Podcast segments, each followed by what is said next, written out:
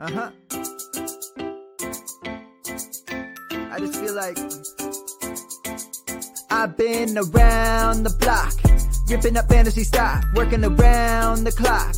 Look at the view from the top. Mm. Researching rookies a lot? No, I just be listening to pods. Yeah, one in particular. I'm just a messenger. Let me just pass on the rock. Uh, Browning, brunning, pruning. Pronouncing ain't what he's doing. What he's doing is not losing, but infusing you with new things. And there's Dennis the Bennett. The man is a menace. Yeah, building a dynasty. Some of the finest things. Promise you, you won't regret it.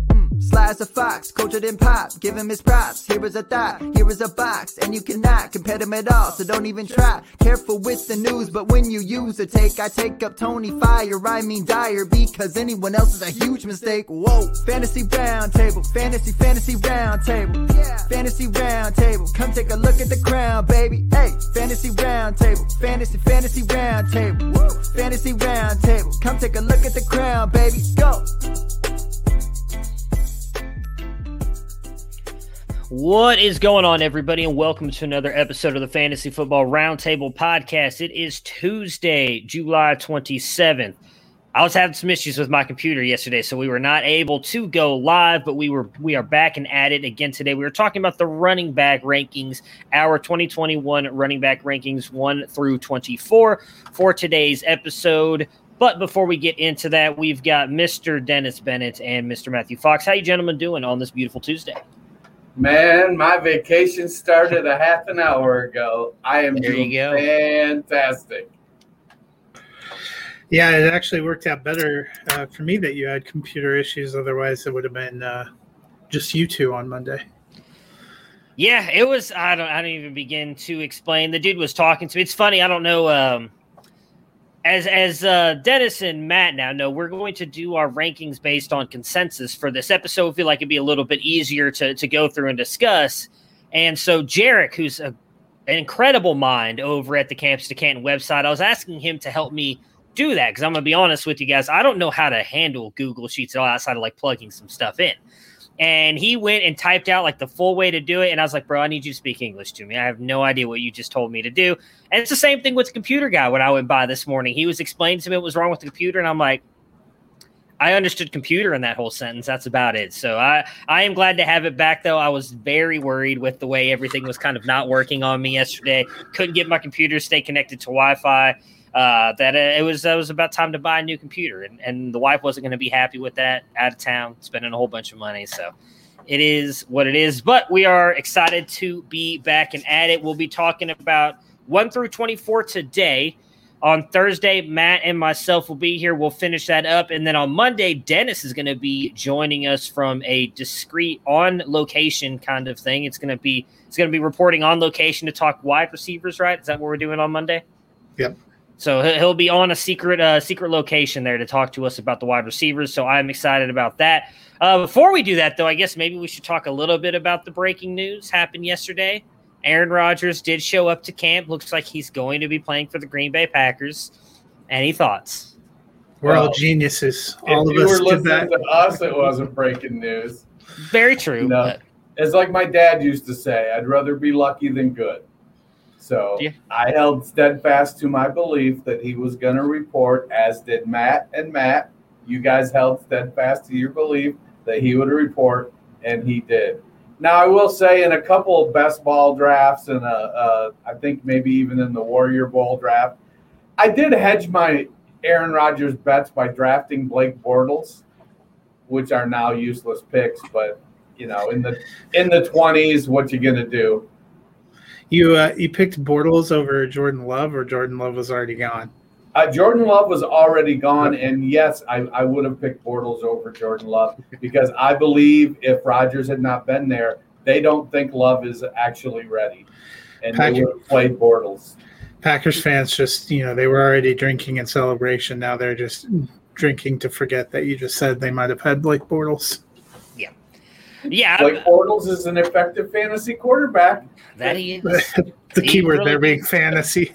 He's he's very good in that garbage time. Um, yeah, I'm I'm really I'm gonna be honest. I'm happy for all the people in Scott Fish Bowl who got Aaron Rodgers and Davante Adams very late because of all the panicking. Because he got taken one pick before I was going to take Davante Adams in like the late third round. I think he went. I was very, very upset about that. But happy for those hey, people who got him.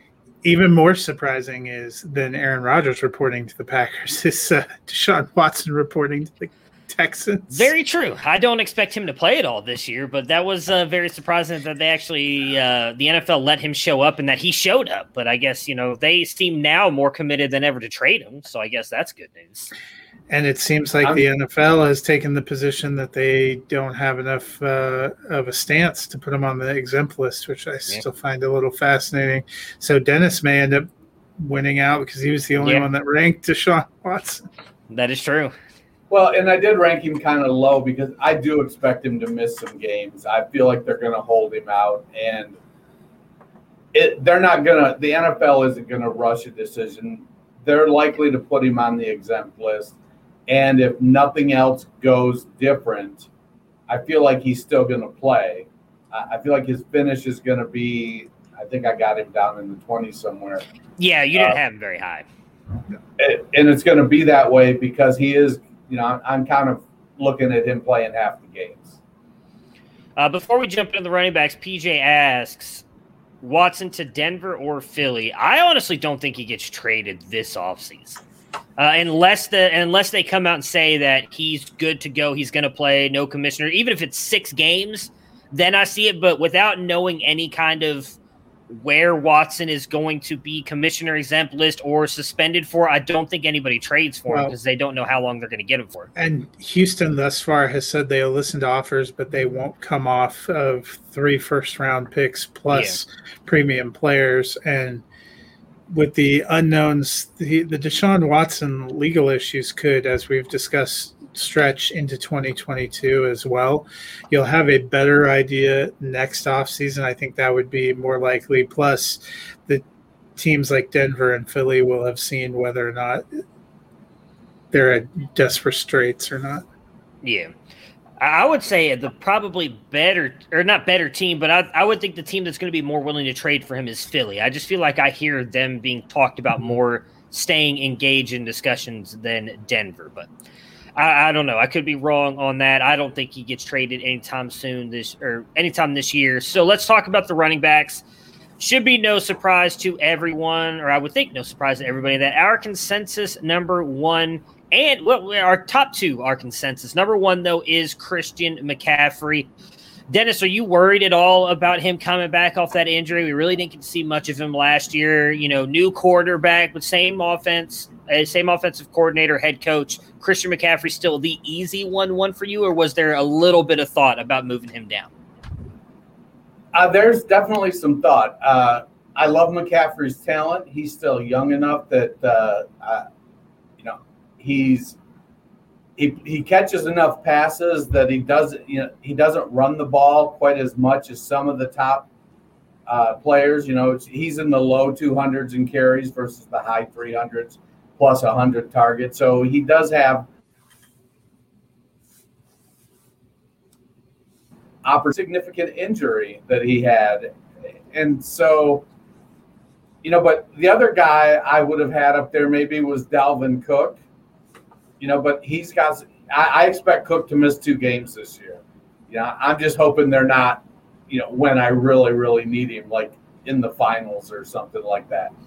But there's a I, when somebody's coming off an injury, I, I, I think you you have to have some concern that it could be slower to heal as the player's getting older, or it could be uh, something could happen and he favor it in some way that causes an injury to occur somewhere else.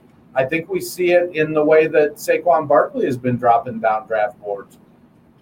You know, maybe maybe he, he's not dropping out of the first at all, but where you were taking Barkley at uh, easy number two last year, lots of people are getting Barkley at 108. So uh, yeah, there's definitely some concern, but I still think he's clearly the top talent at the position.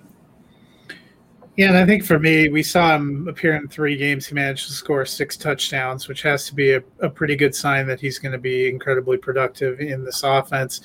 And unlike you know, a Saquon Barkley who had a ACL tear and had to have surgery, and who we already know they're going to have to baby and watch. McCaffrey had a high ankle sprain, which was obviously serious enough that that he couldn't perform out there. But I, I think of it as a little bit of a different situation than some of the injuries that we've seen, which gives me a, a little bit better confidence. Usually, that the what you need for that kind of an injury is time to heal and recover, and he had plenty of that uh, sitting out during the off season. Yeah, for me, there was no real discussion about putting McCaffrey up at uh, one. Outside of last year, again, Matt, you just mentioned he only played in three games. He's played in 16 games in every single one of the seasons. Even when he's been a little bit dinged up, he's still gone out there and played. Clearly, that ankle injury was a little bit more serious than we thought when it first happened. And I do think a lot of the back end of the season, why they kind of just held him out and didn't let him play anymore, is there's no point in rushing out. In my opinion, one of your franchise – building players, the guy you're going to build around for the future. There's no point in rushing him out there when you were kind of out of it. You weren't going anywhere. So with that offense, we saw what he was able to do in those three games, as Matt just mentioned. Was it six? Uh, was it six rushing touchdowns? Right? Was it that was not, five rushing touchdowns, one receiving. and one receiving? So I mean, he he clearly had uh, was a major part of that offense. I think that's going to continue with Joe Brady there. Uh, and in all honesty, the loss of Curtis Samuel with the way they were using him might help boost up uh, CMC a little bit more as well. So for me, he is the easy one because even though he had the last year full of injuries. I think Dalvin Cook, who is our consensus number two, like Dennis just mentioned a minute ago, he expects him to miss at least two games. It's kind of the same factor for me as well. I expect him maybe not to he's probably going to get banged up, maybe miss at least one game, just because that's what we've seen out of him in the recent past. So, Matt, was there any thought? You, I mean, you had him at two, but how close was that to moving him even further down? Because a lot of people have him, for the most part, that I've seen in the community, has been these two as the top two guys. Yeah, there was really no uh, thought for me moving him down. He only appeared in 14 games last year and still was RB2. So even if you figure that he's going to miss a couple of games, he's been putting up good enough numbers. He's both a passing and receiving threat. Um, or receiving and rushing threat, which you're looking for, and I don't think that's going to change. Minnesota runs their offense essentially through him. Dennis, anything you'd like to add? Okay. No, I think it was well spoken. So on three and four here, we have them flip flop. This is our first kind of uh, I don't want to say disagreement, but we uh, Dennis, you and Matt both have Jonathan Taylor at three, where I have Kamara at three. You both have him at four. So what moved Jonathan Taylor ahead of Kamara for you to put him at three? You know, I do have some concerns about how the offense in general is going to run. Uh, you know, when you look at the splits though, with Michael Thomas out, Kamara he scored a lot more points. So there's definitely a case to be made for having Kamara at three. Um, I like Taylor. He's young. He can do it all. Will Reich give him the chance? Is Reich going to have some sort of uh, illicit love affair with Marlon Mack like uh, LaFleur did with Jamaal Williams or Peyton does with Taysom Hill. I don't know. Maybe Mack's coming off uh, coming back off of an Achilles injury that's like the running back killer of injury. And now you're seeing reports today that that Reich is like, well, I don't see that much difference between him and Taylor. Well, I'm a, I love Marlon Mack, and I see a shit ton of difference. Let me tell you. So, no, I, I think Taylor. Uh, I think a lot of it's coach speak. Taylor's gonna um, he's gonna get the chance to be the guy there in Indianapolis. I I, I love Alvin Kamara. I, I just feel like I felt with the uncertainty in that offense, the uncertainty at quarterback, that uh, four was a good spot for him. Yeah, I think that was really it for me. The only thing that I worry about with Jonathan Taylor is is Frank Reich. Um, whereas Alvin Kamara, I, I love him. You know, I was touting him being a thousand thousand threat last year, which you know he had a great season. He didn't quite get there. I think his touchdowns come back to earth a little bit. He had 21 touchdowns last year. I think the Saints offense in general, with Michael Thomas, we know is going to be missing. They don't even have an Emmanuel Sanders this year as a veteran to step up.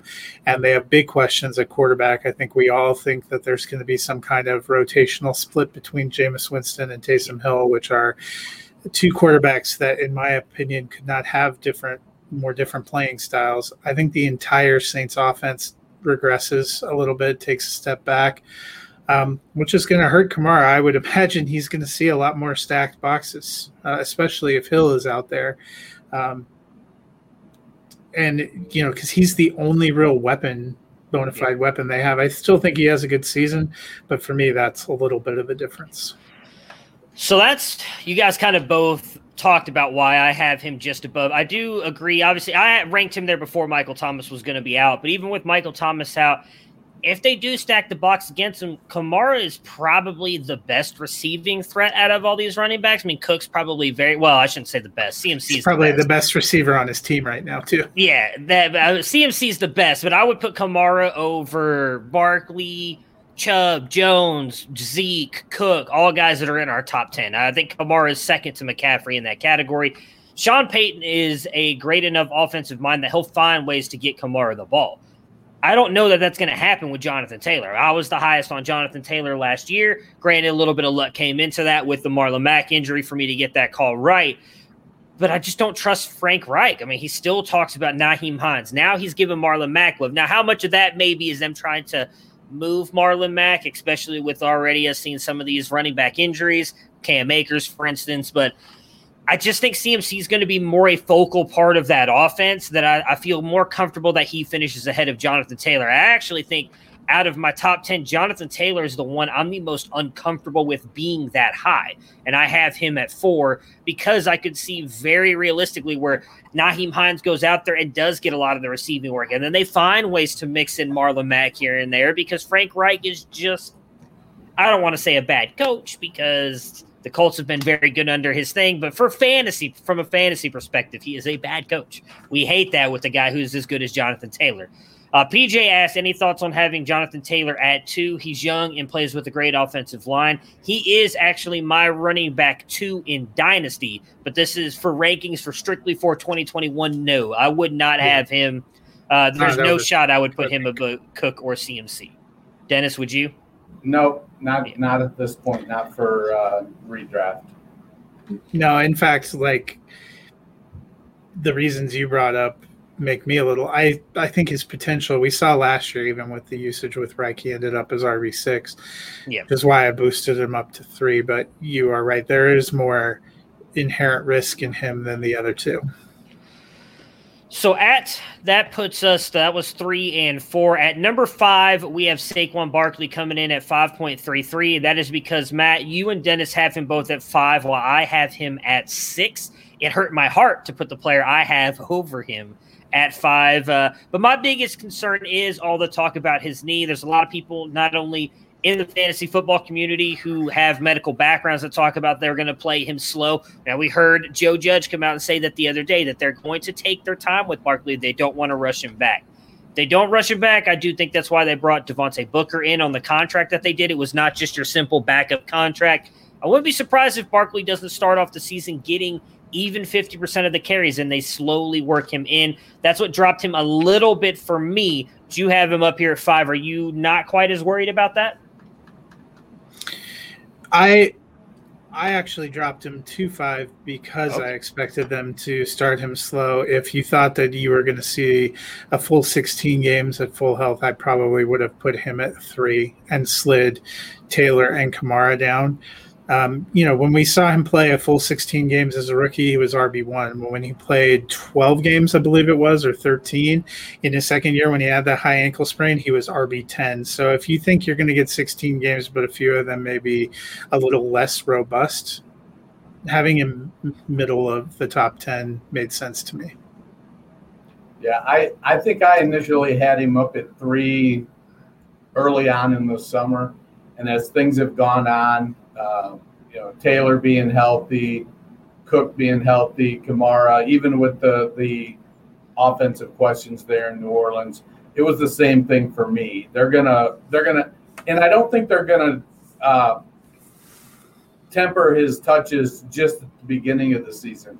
I think they're looking long term. That's why they wanted to upgrade their uh, backup so they could. Now I don't know that Devontae Booker is an upgrade over Wayne Gallman. I kind of like what Wayne Gallman did last year, um, but they they've set Barkley up to probably even in his best games experience, you know, a five to ten percent reduction in snaps and touches uh, across the entire season. So it, it's it's uh, you know when you have somebody that's been injured and he's been injured a couple times now, they're going to try to preserve him. He's an immensely talented player. Yeah, I, I 100% agree with that. He's still one of my favorite uh, running backs in the league. I gave away a, a haul a couple years ago to move up to 101 in my draft to get him in, in my main home league because I, I love watching Barkley do uh, what he did at Penn State. I mean, he single handedly – uh, did all kinds of stuff against the Buckeyes, and not even in the rushing game. I think he only had like 40 rushing yards in that game against uh, against Ohio State. It was all in special teams and in the receiving game because they just couldn't get anybody to stop him. So he's he is definitely a special kid, and I cannot wait to see him come back and be healthy because I do think that's a key part to as well. Daniel Jones being successful, as we talked about uh, on the quarterback episode. So I mentioned I did not have him at five. I had Barkley at six. My five is Derrick Henry. Dennis, you had him at six, and Matt, you had him at seven. And for me, I just don't think we're going to see Derrick Henry fall off just yet. I, think I've been maybe this is the year because I've switched my position, but for like the past two years, I've been saying I don't think Derrick Henry can keep doing it. He he keeps doing it. I think a lot of the early years for him at Tennessee where they weren't using him as much has helped continue. And I also think he's just a different breed. He's he's not the same kind of running back. I do think he's special in that aspect. And I expect even though with Arthur Smith gone, then bringing in Julio Jones, where I talked about, I think they are going to run the ball more.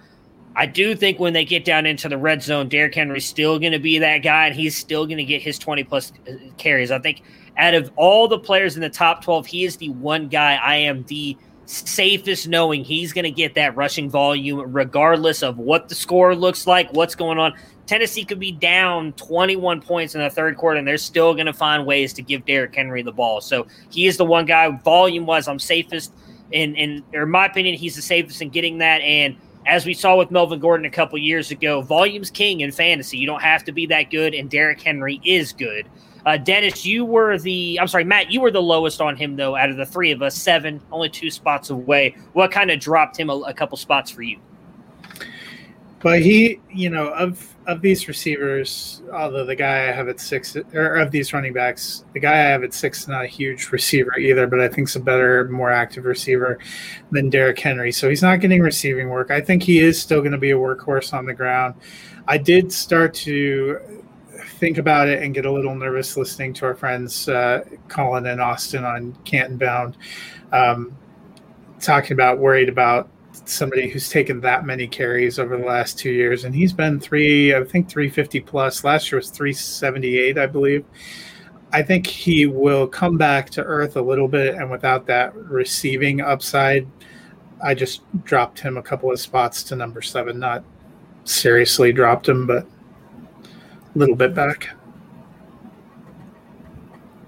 Yeah, I, I'm. Uh, I, I want to believe Henry is going to continue to produce at that level, but like anything, if you keep repeating something, the teams you're playing start to figure out new ways to stop it, and they've changed offensive coordinators.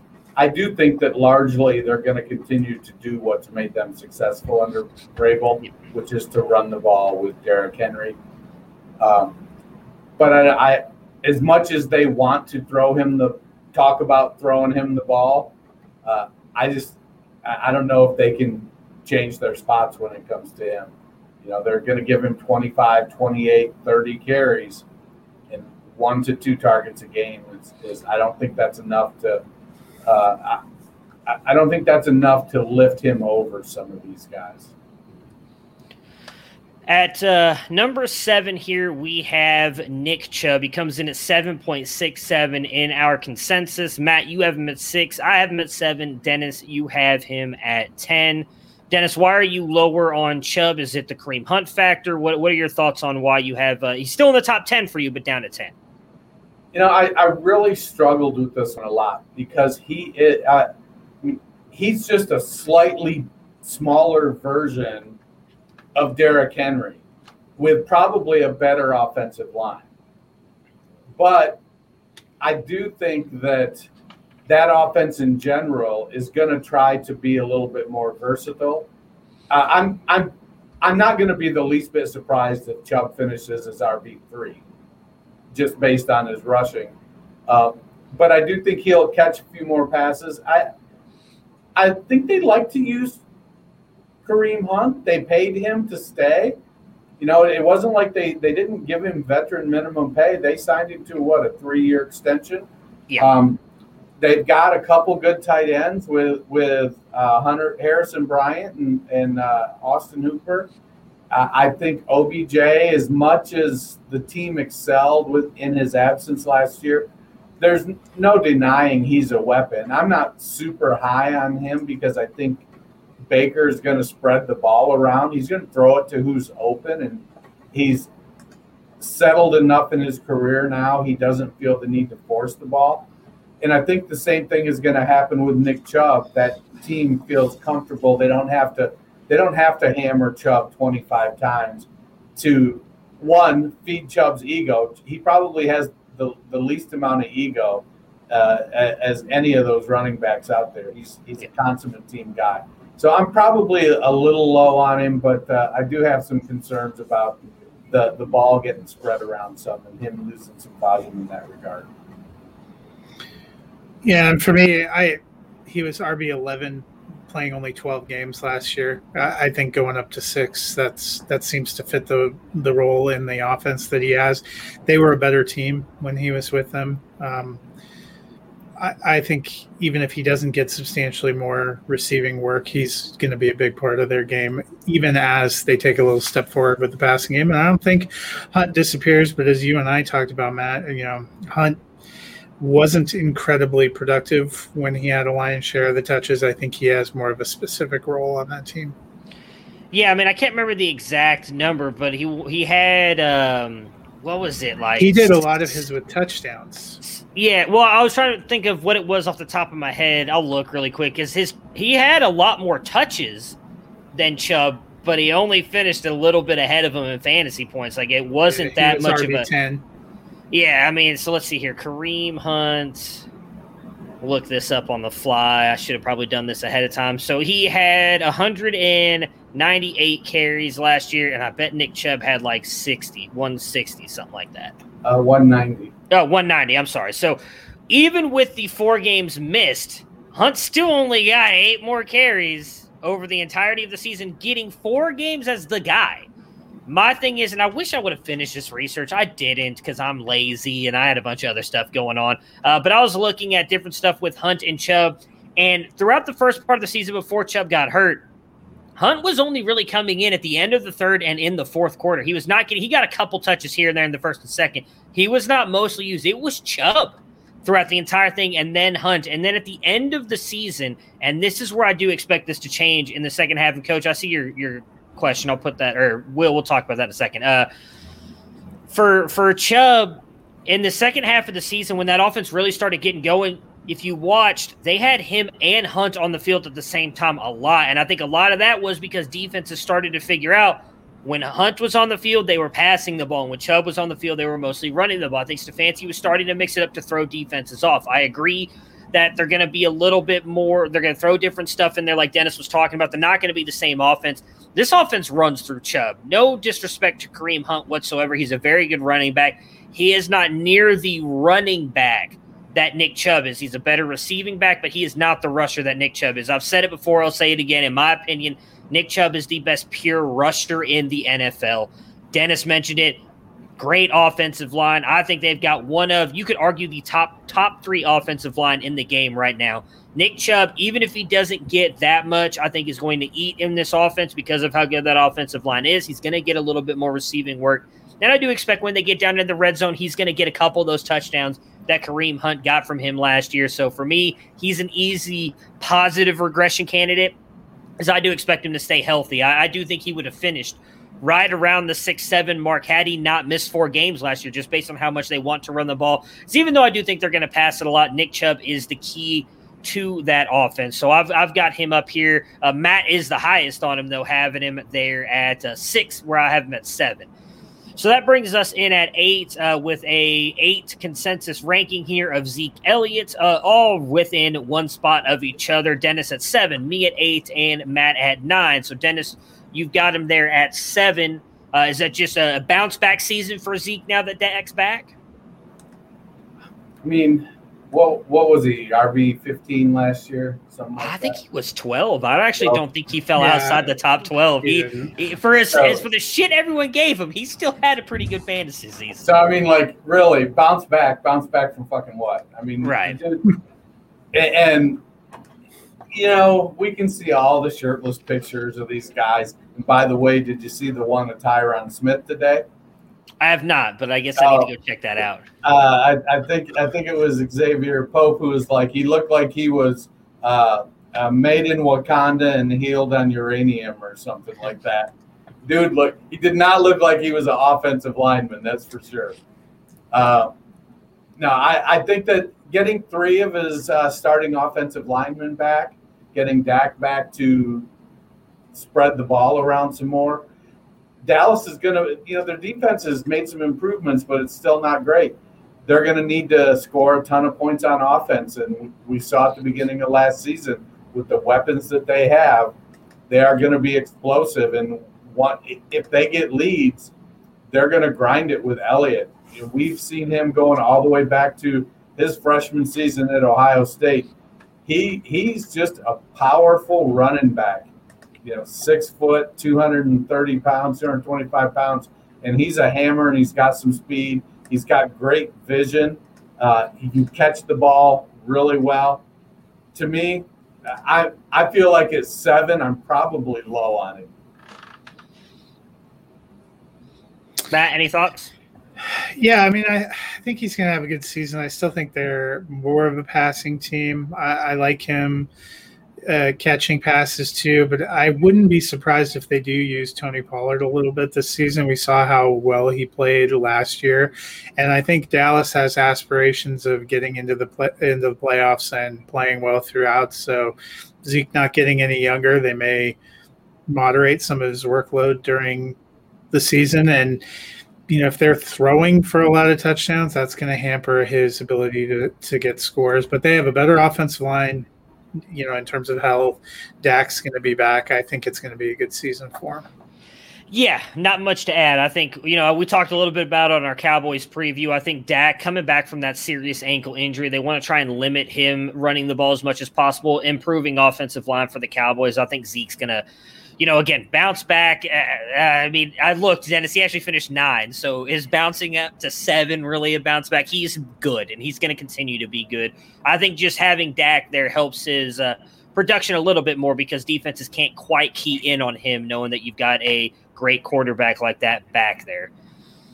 Uh, so at nine, or, consensus, right, ninth ranked player, but a consensus of 10 is Aaron Jones. He comes in with uh, me having him at nine, Dennis at 13, and Matt there at eight. Uh, so I, I didn't move him. We, we talked a little bit about this at the beginning of the episode. We all thought Aaron Rodgers was going to stay. Uh, and that's what left me to rank him up here this high. Whether the touchdowns come back a little bit, having AJ Dillon there, I do think is going to be a factor. What Aaron Jones could do in the receiving game and just the rushing game alone, I, I think Packers are all in to try and win a Super Bowl in the next couple years. There's talks that Aaron Rodgers is going to get extended. Uh, I think Aaron Jones is going to be a beast for them. They they re-signed him for a reason. Uh, so, Dennis, your thoughts on on Aaron Jones? Uh, again, you, not really much lower than us. You had him at uh, well, I just lost it 13, so just outside the top 12, but still a, a good season for him. You're projecting. I, I think a lot of it is going to be touchdowns. He's still going to get uh, rush. I I, th- I feel like he's going to lose touches in the rushing game to AJ Dillon. He's going to, you know, we we used to be frustrated last year with Jamaal Williams coming in, taking snaps, taking pass plays away from Aaron Jones. And so I think where Jones is going to make up some some touches is going to be in the passing game. But I think when I was looking at what I felt like he might do this year. I only had him projected for like 700 rushing yards or something because I feel like they're going to get AJ Dillon more involved. And then, you know, the the Packers are trading for Randall Cobb and so it's it's Air Rodgers this season, man. It's wheels up. They're going to be throwing the ball more than ever now that they get uh, Randall Cobb back. So that's kind of facetious, but no, I, I like uh, I, I like Aaron Jones. I just feel like some of the guys I have ahead of him are going to score more points. Yeah, I mean, Aaron Jones has been incredible the last couple of years. We thought he would take a step back last year after having a ton of touchdowns in 2019. He didn't fall back that far. I believe he was running back five. So, you know, I'm taking a little bit of a step back. I think AJ Dillon will get carries, probably replace the carries that Jamaal Williams got, but the, that receiving work, that's not really AJ Dillon's uh, strength. So I think that all stays with Aaron Jones. And, you know, j- even if they get Randall Cobb to come back, Aaron Jones and Davante Adams are really the heart of that offense. Uh, you know, you'd expect Tonyan to contribute some, um, but I think Aaron Jones is an easy top 10 running back. Next, uh, same with the same consensus here for us at 10, but is coming in as our number, what is this? Number 10 running back, right? Yes, 10 uh, is Joe Mixon. I have him at 12. Dennis, you have him at 8. Matt has him at 10. Obviously, a lot of uh, dissent in the fantasy community about Joe Mixon. A lot of people, some people love him, some people hate him. I think he's in for a good season here. But Dennis, you have him the highest. You have him up here at 8. Uh, your thoughts on Joe Mixon? Like that that offense is coming together. He, he's got to be healthy one year, right? Doesn't he? Eventually. I mean, we hope. yes. So uh, I, I don't think his talent has ever been in question, but he's been one of the most snake bit players I think we've ever seen. There's always seems to be something going on, whether it's the team in complete disarray around him or him getting an injury or, or something. You know, it's the curse of being a Cincinnati Bengal, I guess. but I like Mixon to put it together this year. They've got a good young quarterback, a good receiving core. The offensive line still is going to be, it's still got some work to do. So they're going to have to hope that that line gels. Uh, but they are getting Jonah Williams back. And, and uh, uh if, if they can if they can get uh, you know 90% of what a lot of us have felt could be i think mixon's in for a really big year yeah you know with uh, bernard moving on um, they don't really have any big quality backs behind him. I think he's going to be in line for a good season, uh, carrying the load. I'm I'm hoping to see greater health for him, just kind of like how we we hope for Joe Burrow, and I think that returns him back to being a, a solid RB one. Yeah, I think workload again. We we talked a little. I talked a little bit about with Derrick Henry earlier. Um, he he's going to get it as long as he stays healthy. He's really the only back I trust. I think that they trust to, to get any kind of workload uh, because of you know Gio's gone, and I don't think Trayveon Williams is going to do much of anything. Uh, who else did they bring in? Chris uh, Chris Evans, not uh, Captain America, but Chris Evans, the running back out of Michigan, uh, is expected to be kind of the backup guy, but I don't know if he's really going to be. Samaj kind of, P. Ryan's your hand, if you're handcuffing, it's Samaj P. Ryan. Uh, you know, for for a game one or two until. Until they give him like 15 carries and he gets like seven yards, so I, I just I don't, I don't think as long as Mixon as long as Mixon stays healthy, I don't see how they they go away from him and go to anybody else. At 11 for us is Antonio Gibson. All of us pretty close on him here. A consensus of 11. I had him at 10, Dennis 11, and Matt 12. Uh, the reason I had him up here is, I mean, wow. Okay, that was uh, that was awesome. All right, so outside of the, uh, I assume you guys didn't hear that. It sounded like uh, thunder just struck my house. Uh, so outside, I guess thunder can't do that, but lightning. Wait, Lightning can. Yeah. yeah, I'm remembering. I'm getting that correctly. Okay. This that, school. I'm not gonna lie, that scared the shit out of me. So I apologize. That came out of nowhere. It's bright as hell outside. Um what was I talking about? I'm completely thrown off. Antonio Gibson. Antonio, Antonio Gibson. Gibson. I think uh, with it, if he didn't get the toe turf injury, I think he continues to take that step forward net last year. Uh, and now bringing in a guy like Ryan Fitzpatrick, who we talked a little bit about when we did the Washington team preview. You know, funny enough, with age, he seemed to be more consistent. I don't think he has quite those big turnover prone games. I think adding a guy like him, a competent quarterback back there with the weapons they've got, good offensive line, it's been improving great offensive cord, uh, great offensive. Co- no, I shouldn't say great offensive, but a good offensive coordinator who had a better version of him in CMC in Carolina. We saw what they were able to do with him. I think Antonio Gibson is in for that kind of workload. Same thing with what we just talked about with Joe Mixon. I don't expect any of those guys to really step up behind him. So as long as Gibson can stay healthy, I think he gets the workload and he's the guy moving forward for the Washington football team. Yeah, I think uh, you know, he's going to get the volume. He had 170 carries last year. I think he picks up more in the passing game to the detriment of J.D. McKissick.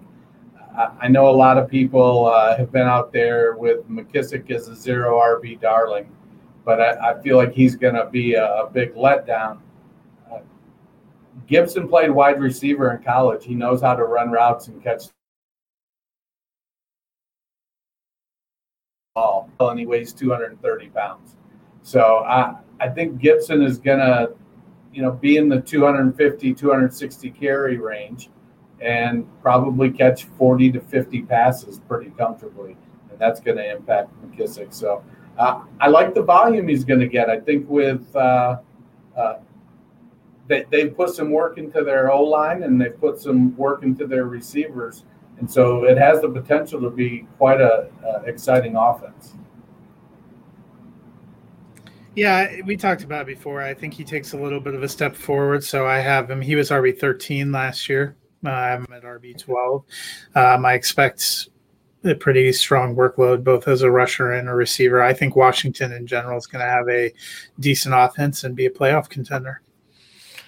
All right, so number 12 for us is Najee Harris from the Pittsburgh Steelers, the rookie, the highest rookie in our rankings. Uh, it was uh, Cam Akers, obviously the Cam Akers injury, which we've, we've talked little, um, enough about, obviously, with that happening. Uh, dropped him out of there, and it moved Najee up. He was outside of our top 12 uh, before Akers' injury. I have him at 11. Dennis, you have him at 9. Matt, you have him at 13. I imagine that the reason you have him at 13, again, uh, I mean, you're outside the top 12. It's not like you have him down at 23, but is possibly concerns about the offensive line and the hits that they've taken? Yeah, their offensive line isn't great. Um, so when I was looking at some of the other running backs that I have higher, I like their situation better. I think he's going to be a good Russian receiver. I wouldn't be surprised if he finishes top 12. I'm not as bullish on Pittsburgh in general um, this season. So I I thought 13 seemed like a pretty fair rank. I I'm in on Harris. I think he's gonna he he doesn't have any competition to speak of. Uh, Mike Tomlin has this Tomlin has historically liked to use one back, and Harris has the build to be that back. You're not a Benny Snell stan. Uh, I like Benny Snell. He's just not as talented.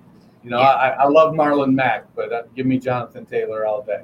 Um, I, he's going to get the ball. He's going to catch the ball. Um, there's still some question about what's the long-term effect of the elbow on Ben and, and his ability to throw the ball downfield.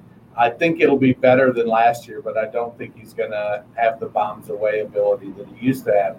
So that means they're going to have to grind it out, and Gibson's going to be the guy grinding it out. He's he's set up for for success. I know usually the, a running a rookie comes out of nowhere and finishes uh, in the top uh, top twelve. Uh, I don't think one's coming out of nowhere this season. I think we all see him coming, and if we if we keep saying no, it's because because we're, nope.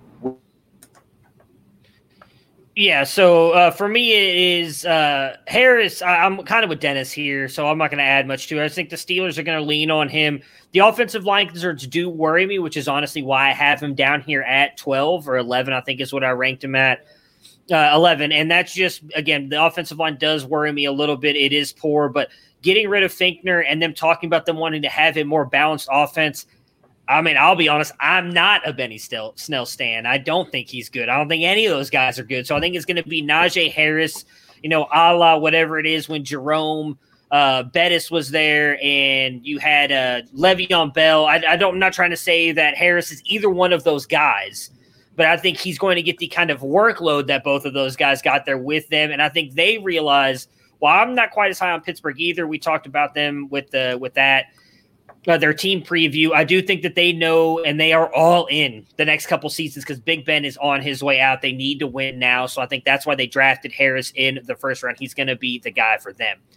At 13, we have Austin Ekeler. He comes in with a consensus of 12. I had him ranked at 13, Dennis 12, and Matt 11. Matt, I'll kick it to you here first. Any worry or any worries about the uh, changing in the offense? We don't know what this offense is going to look like, and and a possible regression from Justin Herbert. A lot of people talk about. You think that hurts Ekeler, or he's still going to be fine? I think Ekeler's going to be good. You know, he had good chemistry with Herbert in the games he played last year. He's never going to be the, you know, 1200 yard rusher.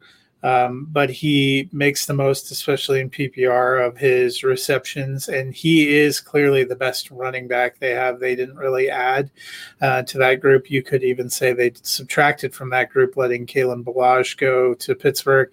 Joshua Kelley was not incredibly impressive last year. Justin Jackson has never really gotten it all together. So I I think Ekeler is going to be good, and I think we're going to see him bounce back up there into low end RB one territory. You're muted.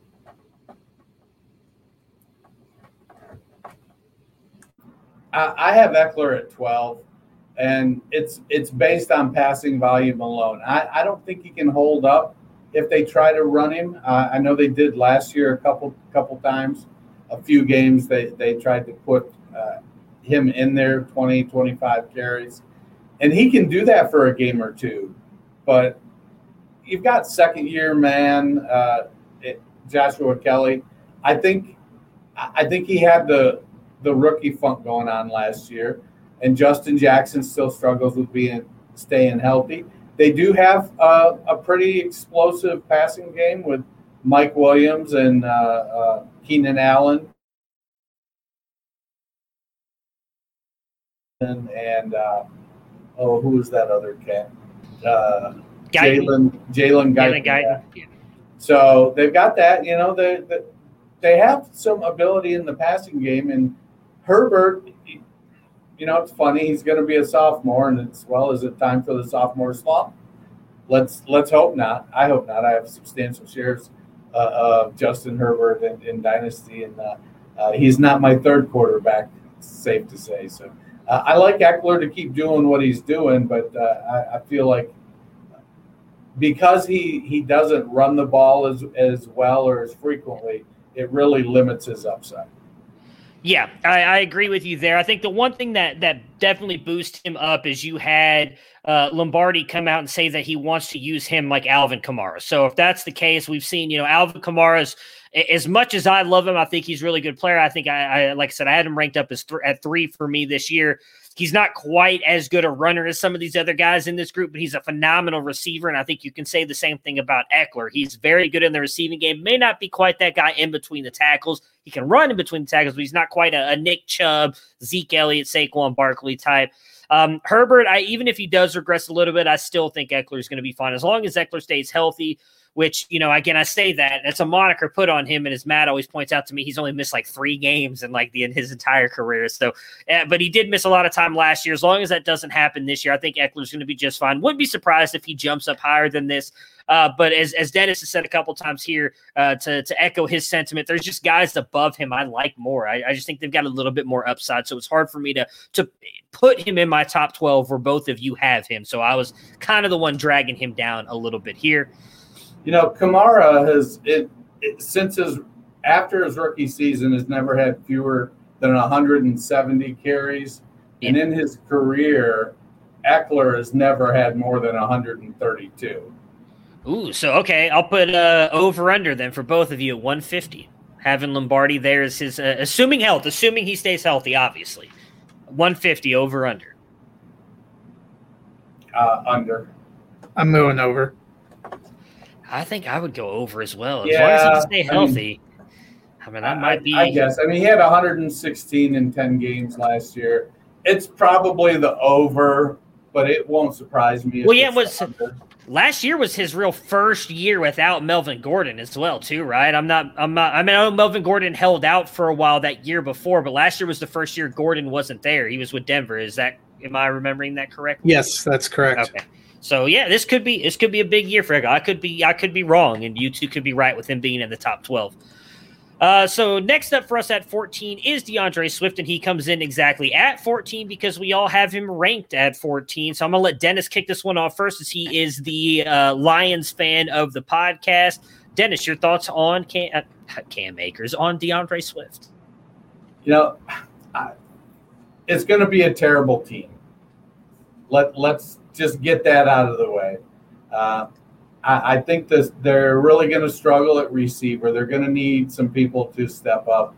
Uh, Perriman and Tyrell Williams are you know, that's a rough couple guys to have as your top receivers.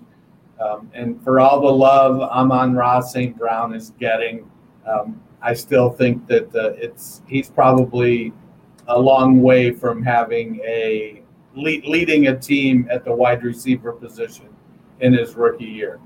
So that being said, uh, DeAndre Swift can carry the ball. He's what 212 pounds, so he's not a little guy. He may be short, but he's not little. Uh, he's a great pass catcher. I think if anybody is gonna do the uh, Alvin Kamara uh, clone job, it's gonna be DeAndre Swift, not uh, Austin Ekeler.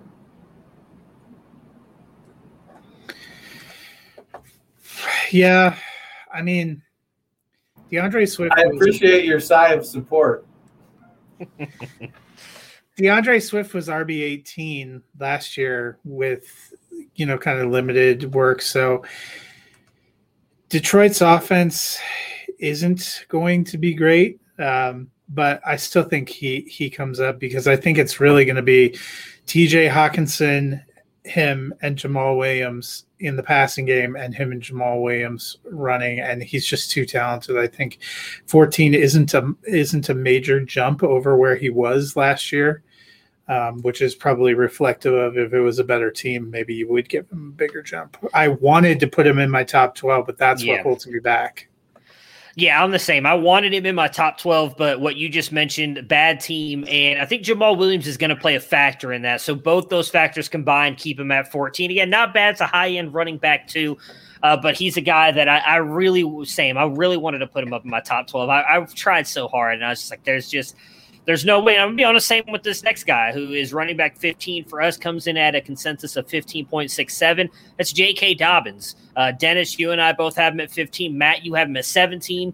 Uh, for me, it's just it's Lamar Jackson. I, I think he's. We, we talked about it on the Ravens preview. He's one of the best athletes on the field whenever he's on the field, and regardless of them wanting, I do think them wanting to pass the ball more with the receivers they drafted this year Lamar Jackson is a game changer with his legs. And so that's just never going to not be there, at least not until he maybe gets older and, and tries to work more from the pocket. So for now, I think that's going to affect J.K. Dobbins somewhat.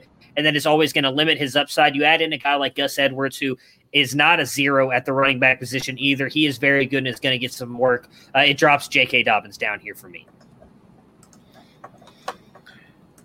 Yeah.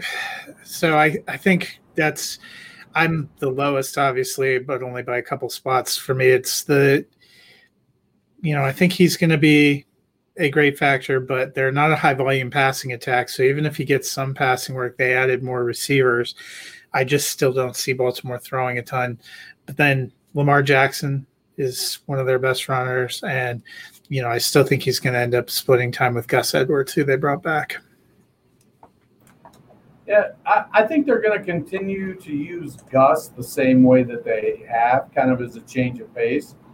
I think Dobbins is going to be pretty clear the number one. I, I, I like him to be in the uh, same kind of role as Aaron Jones and DeAndre Swift. They're going to get most of the running back touches, but they're not going to dominate them. They're going to get most of the running back receptions and targets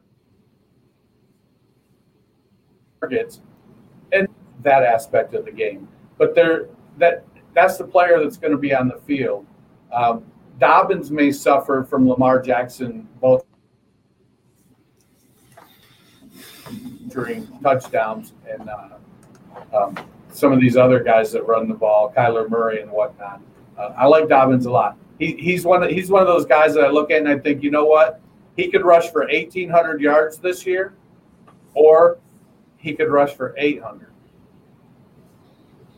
What's going to happen? Hopefully not 800. Yeah. So just Although, uh, maybe Right. hopefully for Matt he is at 800 because that might mean the the Ravens are less good. Yeah. Uh, so just a heads up, if I cut out here, it's because we're getting like 50 mile per hour winds right now, and I, I like lose my internet connection. So it's getting uh, it's getting a little weird over here right now. So at RB You need to move 16, to the city.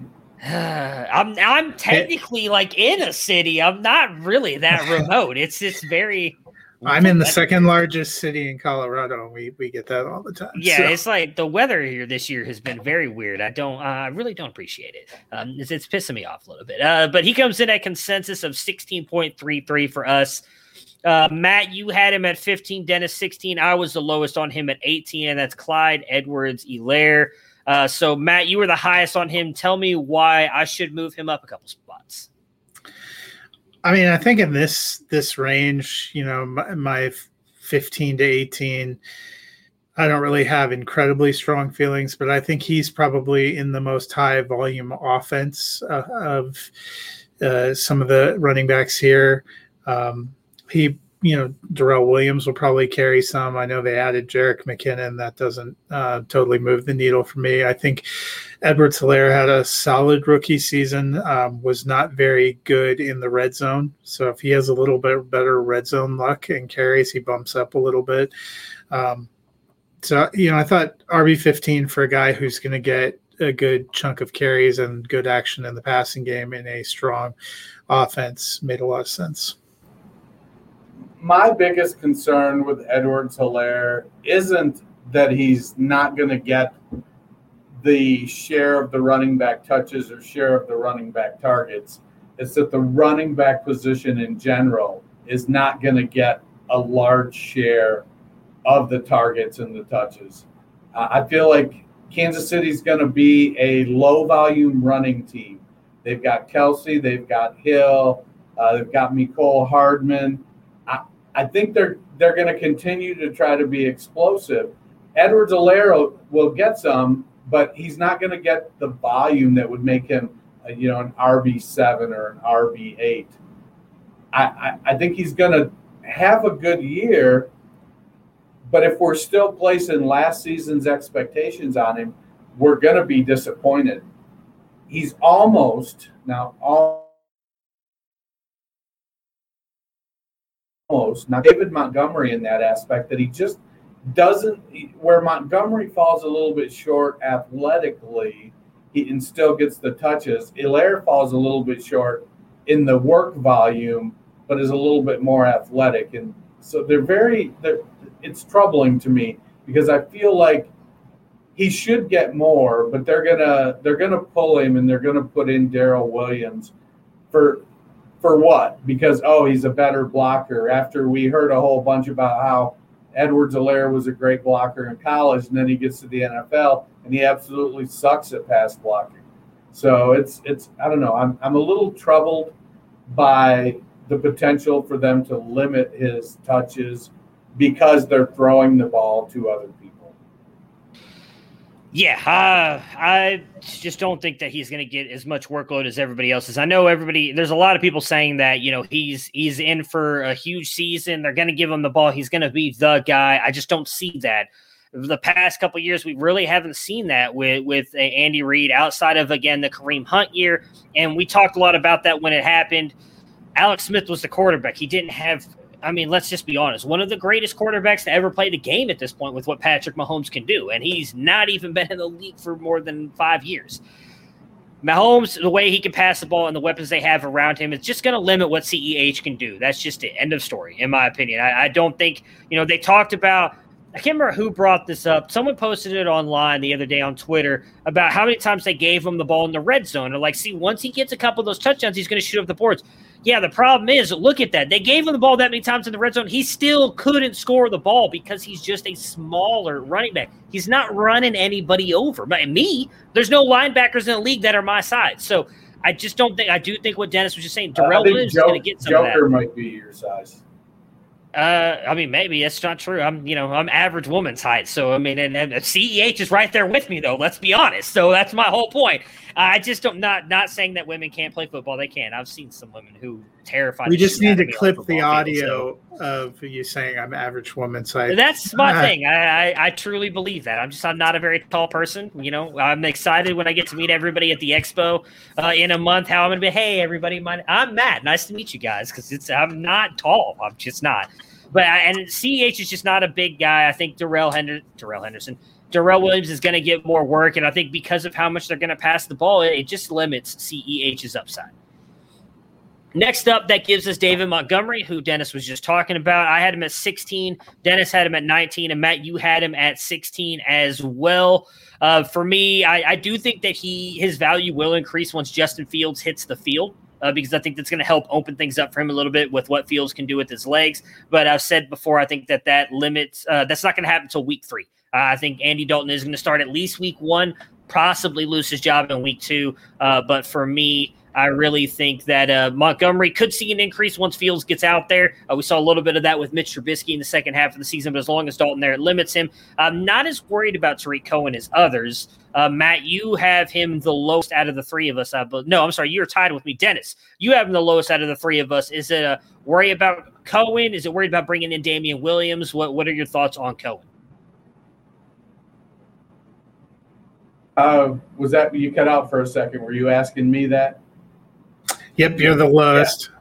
Yeah. I, I, I think I'm coming around a little bit. It, it initially was some of the Cohen uh, stuff, um, a little bit with better passing offense, uh, taking, uh, you know, boosting up Allen Robinson and Darnell Mooney. Um, but I was thinking it, late. I'm starting to hear, you know, Cohen's on the pup still. Uh, there's talk he might not make it back. I've heard some rumblings that it was uh, that even the even when Cohen comes back, he's not going to get quite the volume he did in the passing game before because they don't want to give away what they're doing every time someone's on the field. And Montgomery showed last year he can handle the passing game just fine. So I, I, I feel like there's a chance that in three weeks I might be thinking more along RB 15 or 16 for Montgomery. But, uh, you know, that was my initial thinking was uh, losing a little bit of the passing volume because of Cohen and losing a little bit of passing volume in general because the quarterbacks are just better and better equipped to get the ball to the wide receivers. Yeah, Cohen and Damien Williams don't scare me a lot. I actually think Cohen maybe ends up playing a little bit more in the slot. They've mentioned, especially after trading Anthony Miller. Um, but I think Montgomery, we probably saw the best case scenario for him in the way he finished last year going to RB4. He's more to me of a mid to upper RB2. Yeah, yeah, 100% agree there. So at RB 18 for us, that comes in at Chris Carson with a consensus of 18. Matt, you have him at 18, Dennis 17, and then I have him at 19. Uh, Seattle, we talked a lot about it in their team preview, Matt. Uh, they really wanted to let Russ cook earlier in the year. Then they switched back to running the ball heavily. What do you expect from Chris Carson this year? He did re-sign with Seattle. I believe it was a two-year contract uh, with a team option in the second year, so it could only be a one year. But not much behind him really to be worried about. What are your thoughts on Carson? Yeah, I, I, think he goes back to being a, a very solid RB2. Um, we've seen him carry the load. He seems like a good fit there. I'm a little less bullish on Seattle in general in um, 2021. And I know every time we are tempted to write them out, they they win 13 games just to spite us. But it's a tough division. It's a tough conference. They don't have the greatest schedule. I think he's going to have a good year, but not a great year.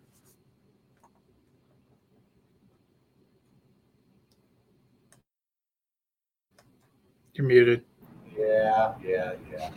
So Chris Carson is the most underappreciated fantasy asset at the running back position going. I think uh, not that I have him uh, substantially higher than you. I feel like Carson is much like uh, saying Dalvin Cook's going to miss two games. I feel like Carson's going to miss two or three games this season as well. Uh, I don't know if anybody's going to come in and perform great, which will cause Pete Carroll to go, well, I need to get that person more involved.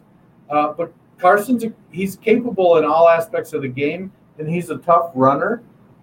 He, he's one of those guys that that plays so hard that that's what leads to his injuries. I like Carson, but uh, to me, I, I don't think you can count on him to be an RB one.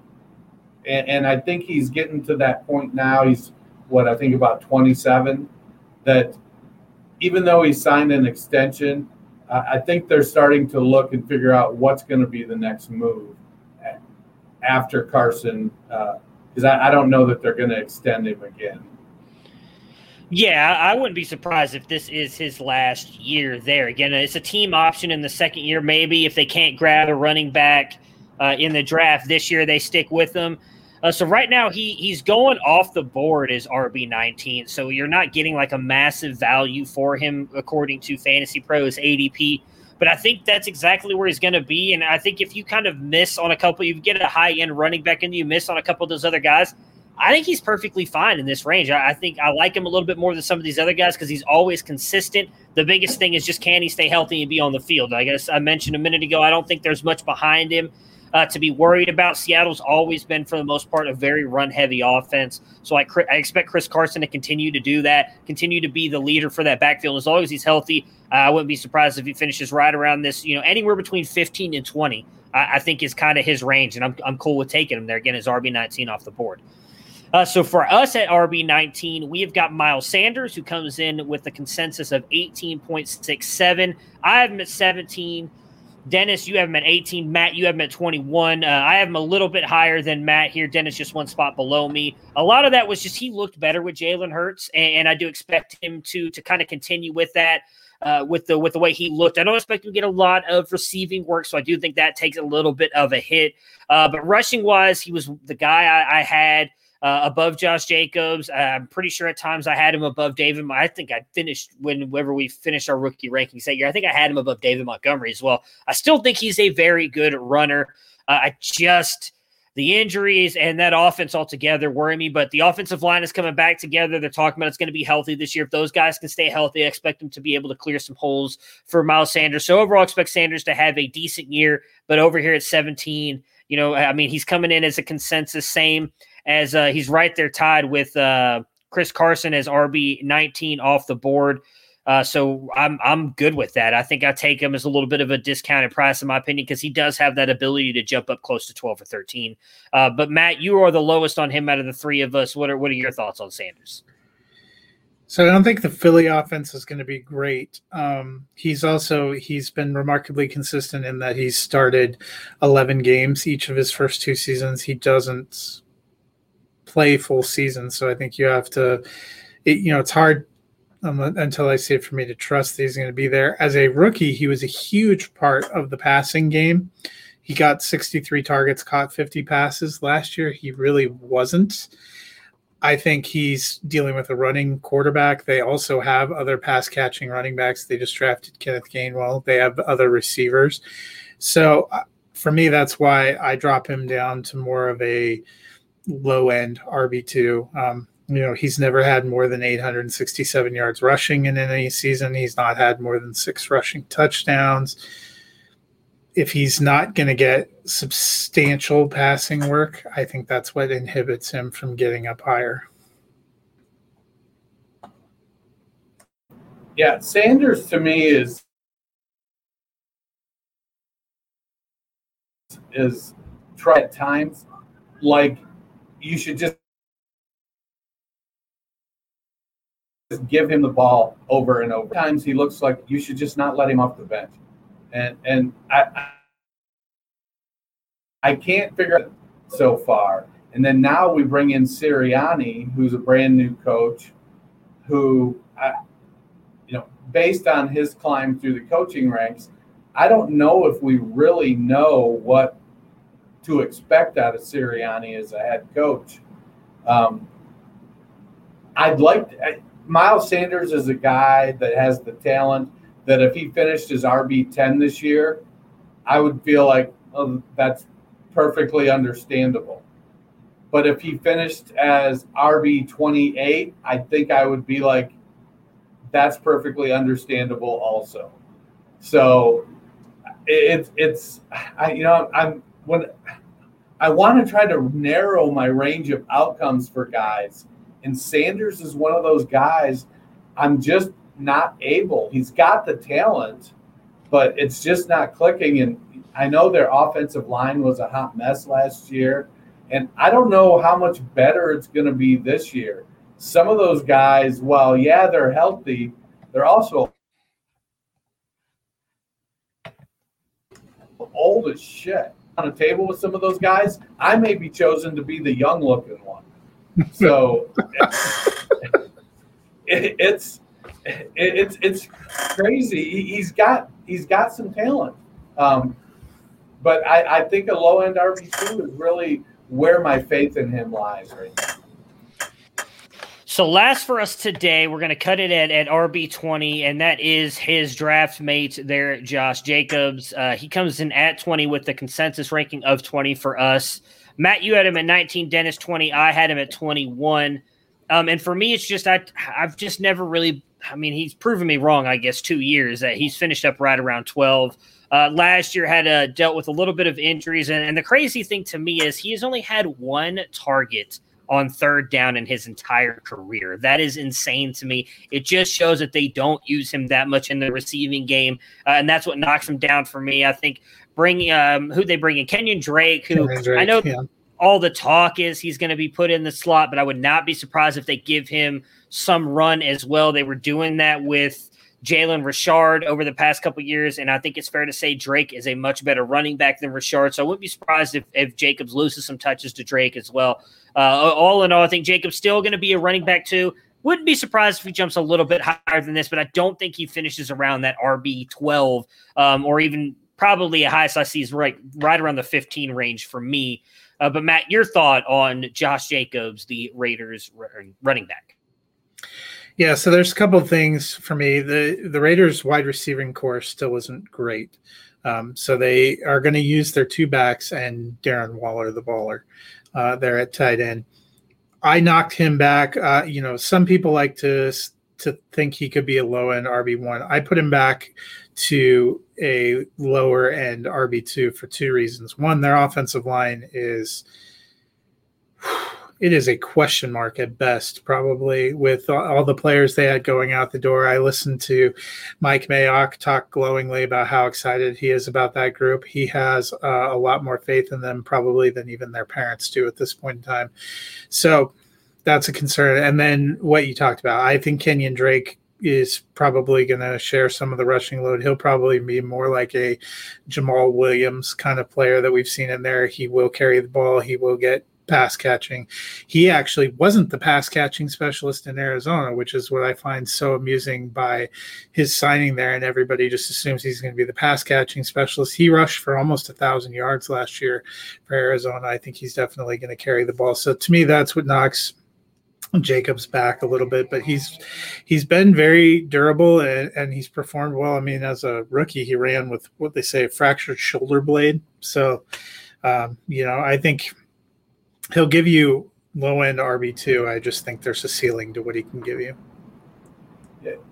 Jacobs is one of the most script dependent running backs today in the NFL, and if if the Raiders for some reason are able to find a hot streak and get some leads, Jacobs could way up. He he could reach that uh, low end RB one ceiling that he flashes occasionally but it's all going to come down to what's what's the game script and if they're close or uh, playing from behind it's going to be all Kenyan Drake drake is going to be in there and it wouldn't surprise me if drake becomes the runner then and richard who's still there becomes the change of pace receiving back. I, I'm not sure why Jon Gruden is so down on Josh Jacobs receiving. He seemed to, I mean, granted, in Alabama, Jacobs just didn't play a lot, period. But when he did play, he seemed to catch the ball just fine when it was thrown to him. He looked like a competent receiver. Uh, but for whatever reason, Jon Gruden and Mike Mayock have said, you're a two down. You'd think he was Ronald Jones without the explosiveness. It, it's the way that Gruden and Mayock treat him. But I, I don't know. I feel that, that Jacobs, again, he's. It, I would not be surprised if Kenyan Drake outscored him in fantasy this year, just because if they if they're playing from behind, Drake is going to be in the game. Yeah, I, I, don't doubt that at all. Again, we I just mentioned Jacobs has only had one target on third down uh, in his entire career with the Raiders. So it just speaks to, for whatever reason, because I do think he's a good receiving back. He was at Alabama. For whatever reason, they don't use him that way in the NFL. So that will do it for us today. We will be back on Thursday. Matt and myself will go over some of these other guys. We'll start at 21 uh, and move on down the list. Uh, so we will see you guys then again on uh, on Thursday. That that'll that'll be it for us tonight. So enjoy your next couple days. If you're in Texas, enjoy this beautiful storm that we've got going on, and we'll see you guys again on Thursday. Prepare for glory. I want to know if you got your popcorn ready. Do you got your popcorn ready? I came out the womb, I was ready. And he's hit the end zone for an unbelievable touchdown. I would be honored Throw it up above his head. They can't jump with me. Golly. Oh, they tackle him at the 40 yard line. Who can make a play? I can. Who can make a play? I can.